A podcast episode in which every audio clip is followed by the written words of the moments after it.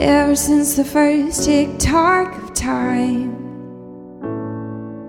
you brought order to a world undefined. Welcome to the Genesis West podcast. Welcome to the Genesis West podcast. Welcome to the Genesis West podcast.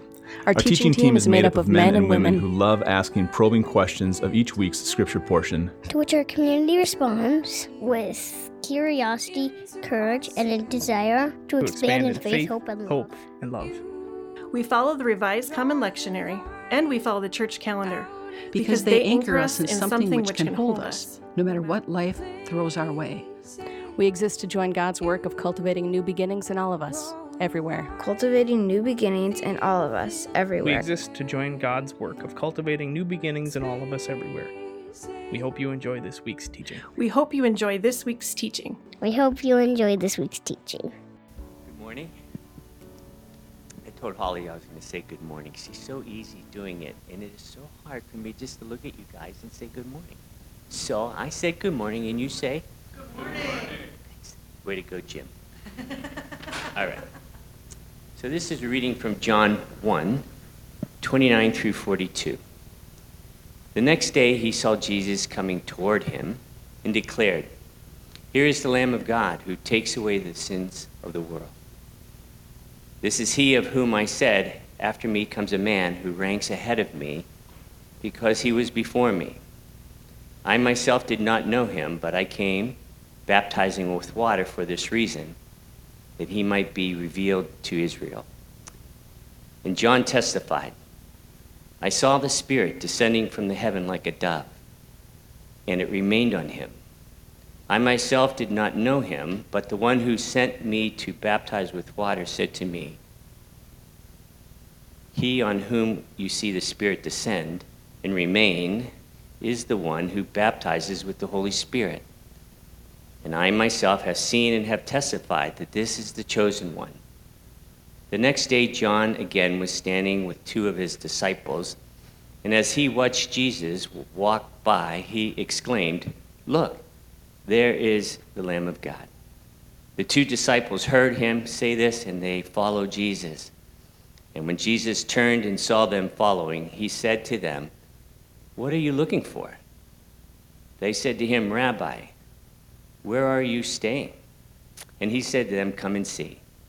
They came and saw where he was staying, and they remained with him that day. It was about four o'clock in the afternoon. One of the two heard John speak and followed him was Andrew, Simon Peter's brother. He first found his brother Simon and said to him, We have found the Messiah. He brought Simon to Jesus, who looked at him and said, You are Simon, son of God. You are to be called Cephas, which is translated Peter. Thanks be to the Lord. Good morning again. On this second Sunday after Epiphany, I'm Kara. I'm the lead pastor here at Genesis, and this week we turn to the book of John and more glimpses of the identity of Jesus. So, I have a lot of things I kind of nerd out about, but I nerd out about stained glass windows, all right? Probably the next tattoo I get will be some kind of stained glass window look, but I'm still trying to figure out the art for that. So, any of you creative types can help me out. But recently I was visiting another church and I was um, with my daughter and my nephew, and we were trying, we had a lot of time before this funeral started. So, I walked them around the sanctuary and we, I told them the stories from the windows. They were super curious about this one that had a shell and a bug and like a little jar and like a guy in this really hairy coat. And I explained that was John the Baptist. So he baptized people using the shell. The shell is a symbol of baptism. He is said to have eaten locusts and wild honey, which they thought was super gross and kind of cool. And that he wore a camel hair coat. I've always liked this slightly strange character of, I'm just going to move this minute. It's like in my peripheral. Just, sorry, Katie. I've always kind of liked this weird character in the Bible. He was super focused on what his purpose was, and he was kind of like the opposite of a faith celebrity. Somebody joked this week if John the Baptist had had like social media, it would have just been a profile picture of him like pointing away from himself, right? Pointing towards Jesus. And anytime anybody posted on his wall, his responses would always be like, You need to go see the Lamb of God, not me. I'm not the guy. John the Baptist was pointing to Jesus before he was even out of Elizabeth's womb, as we heard this Advent. So here we have John, and he's um, baptizing people, and the priests, the Levites, the Pharisees, they've got a few questions for him. Namely, what are your credentials? Who are you? Are you the Messiah? Are you Elijah? Are you the prophet? And he tells them, of course, honestly, that he's not. And they continue to push back on him and ask him to answer for his actions. He says there's somebody already in their midst, and they don't know. But it's the one they've all been waiting for. So our text this morning begins, and John sees Jesus and is like, See, that's the guy. That's the guy that I'm talking about. And he tells them the story of God's anointing presence on Jesus, confirmation that he is the one they've been looking for. And John tells two of his followers that Jesus is the one, and then they start following Jesus. So I feel like John is this anti influencer. And certainly as far as his own gain is concerned, he's not looking for likes or subscribes. He's simply saying, go follow this guy, Jesus. He's the one. If John has a brand, his brand is not me, that other guy. We learn a little bit about the identity of Jesus here in John 1. And there are four titles that are used in this passage that it reflects Jesus' identity, or at least the expectations that people had for him Lamb of God, Son of God, Rabbi, Messiah. There's a good chance that Jesus didn't live up to any of those expectations, at least in the way that people wanted or hoped. Because his arrival, his life, his death, his resurrection None of that was going to be how these people anticipated or what they hoped for. And his words were kind of confusing. And much of what he said redefined everything people thought. He wasn't advancing, advancing a political agenda. He wasn't going to shift the rule that changed their daily life. But that's getting a little bit ahead of our story. So, this particular portion of Scripture is a call and response between the religious leaders and John the Baptist and between Jesus and soon to be disciples. So, there are three particular statements that I found, found of interest today in this call and response. Jesus' first recorded statement in the book of John is, What are you looking for?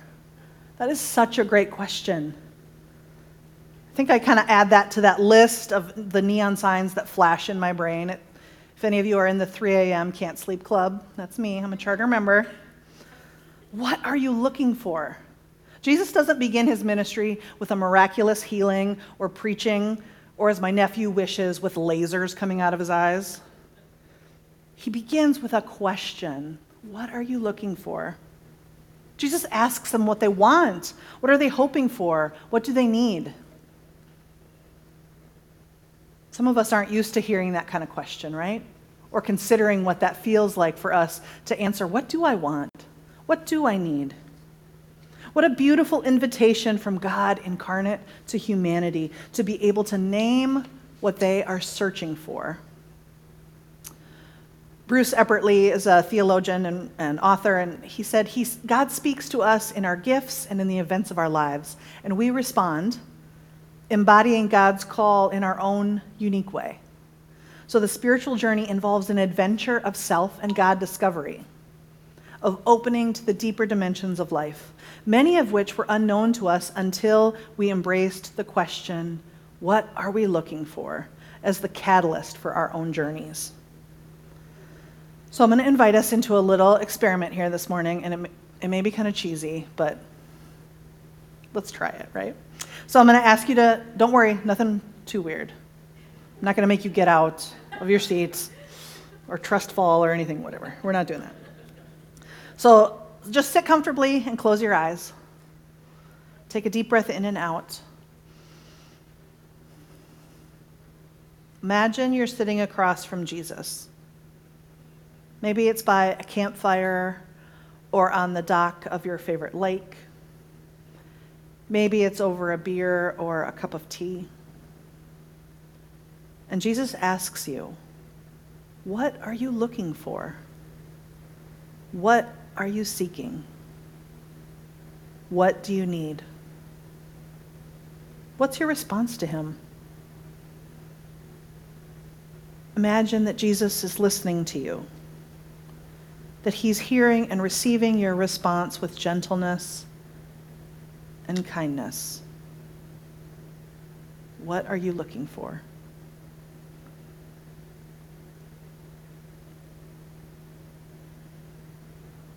You can open your eyes.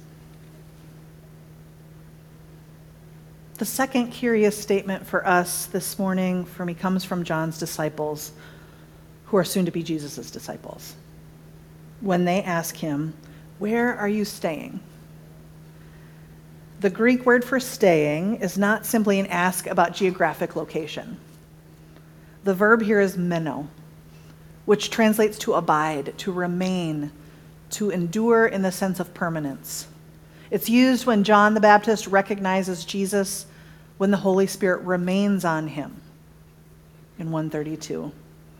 When Jesus provides enough bread for a crowd with plenty left over, he cautions people not to work for food that perishes, but for food that endures. That verb meno in John 6:27. He, he promises that he will abide, meno, in those who abide in him in John 15. Reverend Audrey West says the disciples are asking about the enduring dwelling place of this Lamb of God. Where can we find you? Where shall we go to be with you to receive what you have to offer? Where can we be in the very presence of God? Dr. Alyce McKenzie says about our Greek today to stay or to remain is one of John's distinctive verbs. It's used to refer to the relationships between Jesus and his followers. Jesus' words to the disciples and to us are an invitation into discipleship and belief. What did the disciples experience with Jesus? What might we experience if we want to stick around with Jesus? If we seek out intentional time to commune with God, if we are strengthened then in the telling of our own story and what we've experienced with God we might have our lives be more attuned to living in the Spirit. We might be like Andrew, empowered to invite someone else to come and see this person of Jesus. We might be like Peter and be given a new name. Our third statement from John 1 is Jesus' Jesus's invitation to come and see. I, I think often, what would it have been like to have received that invitation? To have like been uh, in Jesus' time, and to have experienced that invitation to come and see. There are five different Greek words for seeing used in this portion of Scripture today. And because I'm clunky when I say those words out loud, I'm not going to tell you the five. See me after if that's really important. But that gives us an indication that we're talking about something richer than simply sight. Within John's gospel, the idea of seeing and knowing and witnessing are critical. Jesus' approach to ministry was full of invitations. Come and check this new thing out. And sometimes I forget that we are invited by Jesus to invite others to check things out and see for themselves. guys, I have, I and some of us have a very complicated past with the word evangelism. Even saying that word gives me a little, I don't know. It's far too complicated for this sermon. Mostly, it's, for me at least, it's cringeworthy stories and some unsettled feelings of manipulation. That's my experience at least. Or being someone's project, or being guilted into writing down the names of people that I want to try and save. And also, I'm likely the product of someone else's evangelism. I was invited because I was a project. And I still met God in that space. So it is so complicated. Thank God for therapists and people in community and spiritual directors to help untangle all those pieces.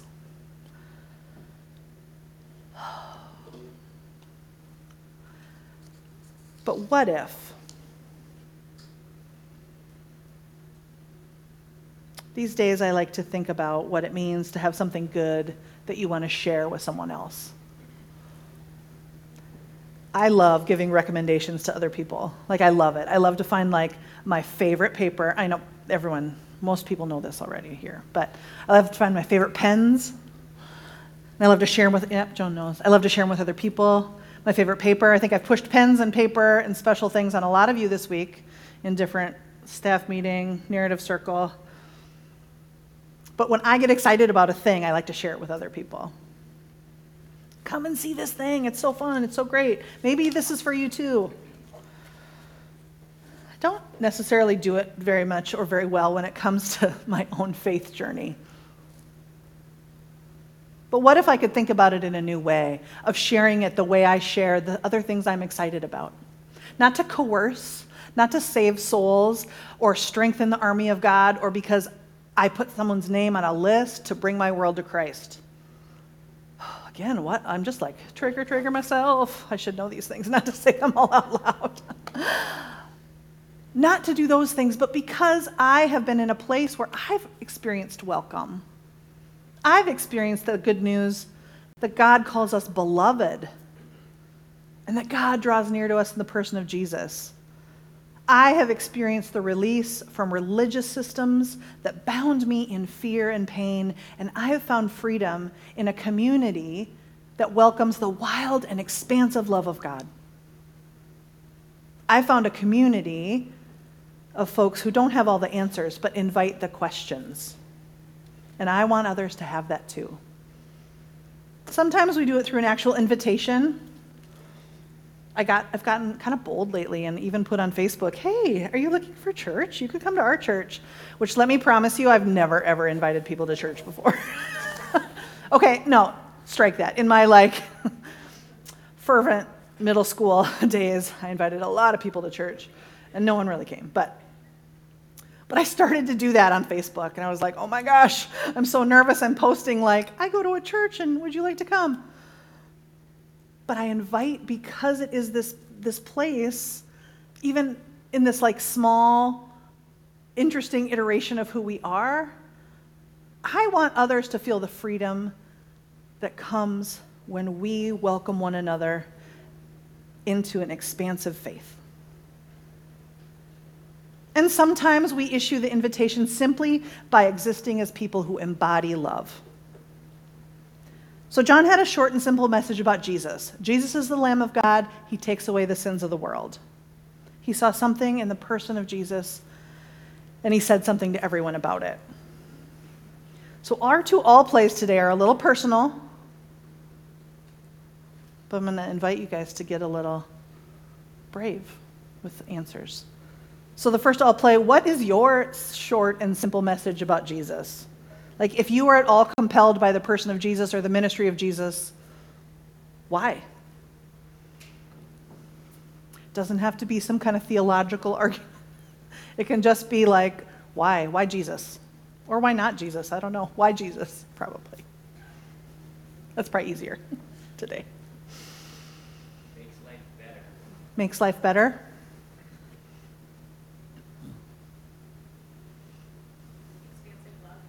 Expansive love. I feel like that probably has to be my next tattoo, honestly. I say that phrase so much now. no one is excluded. No one's excluded. Broken barriers. Broken barriers. Thanks, Steve.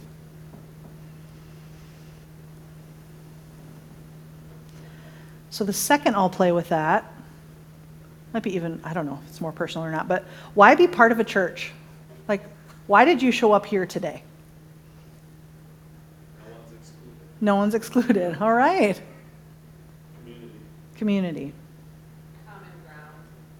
Common ground.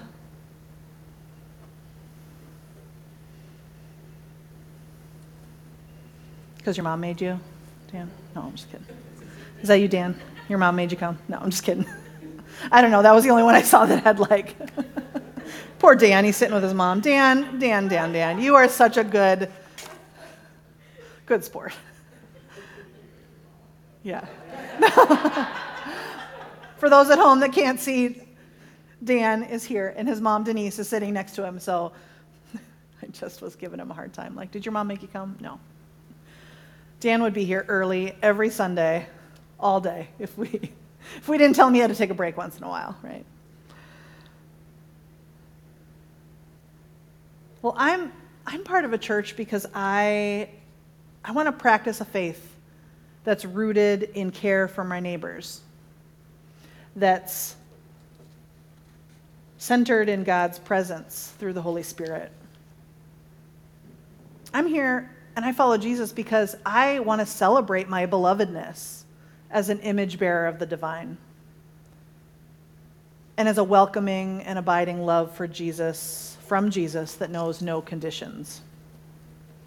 And I'm part of a church here because I want to practice that faith within this community. I want to wrestle with questions with all of you. I want to hold on to hope alongside each of you. I want to experience the joy in the telling and retelling of where we see God at work. And I want to lament alongside all of you when we experience pain and disconnect and injustice together. I'm part of a church because I don't really know how to follow Jesus without all of you. Come and see, says Jesus. See that there is a way to follow Jesus that's full of love and welcome and hard roads and companionship and truth and struggle and rest and delight. And this is perhaps a God we could proclaim together. That when we felt far from God, when we felt words of condemnation over our lives, sometimes from other Christians or from the established church, God can remind us in community that they drew near to us in the person of Jesus. That God calls us beloved. That God welcomes all of us as we are. Perhaps this is the one that we want to come and see. So, can we notice what God is doing in our lives and share that in a normal, non weird, or coercive way? And invite others to come and see for themselves? This is the way Jesus ministered to people, always the invitation.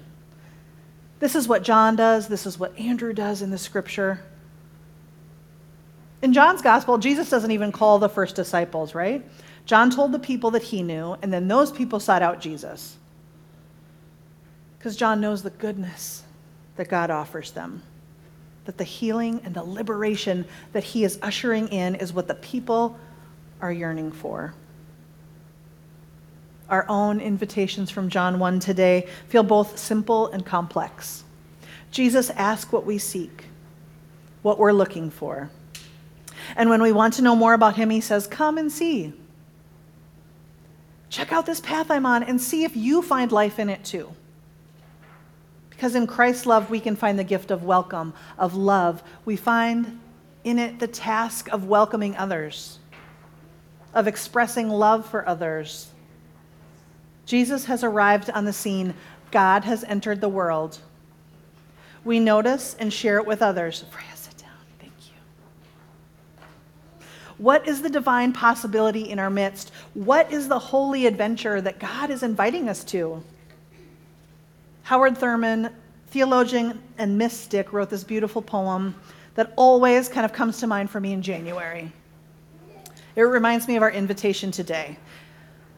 Thurman wrote, When the song of the angels is stilled, when the star in the sky is gone, when the kings and the princes are back home and the shepherds are back with their flock, that is when the work of Christmas begins.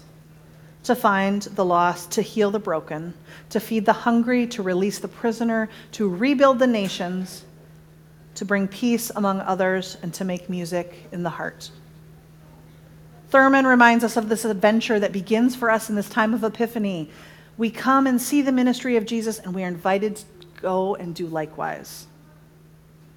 So this week, consider the words of Jesus. What are you seeking?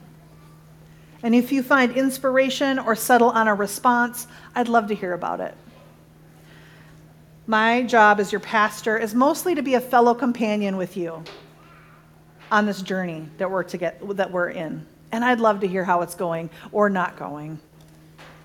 And if you need some ideas for how to abide in Christ this week, might I suggest a few ways to lean into the practice? Perhaps spend time in meditation and centering your body. Consider how attuned you are to delight and to joy in your midst. remembering to breathe deeply and to exhale, naming your divine image bearing body good. Sit with a scripture text or a beautiful poem. Watch for ways to extend compassion and kindness. Lean into prayerful moments and notice the places that require your attention and a pursuit towards restoration and justice. Beloved, this is the good, good news that God draws near, that we are loved and welcomed and invited to see Jesus, and that we do not undertake this alone. May it be so. Amen. Endings are a place where life is remade. Thank you for listening to the Genesis West podcast. If, if you, find, find yourself, yourself nearby, nearby on Sunday, we'd love for you to join us for worship. We meet at Elam Church Center in Robbinsdale, Minnesota. If you, if you have, have, any questions, questions or would like to connect with us, please visit us at www.genesiscov.org.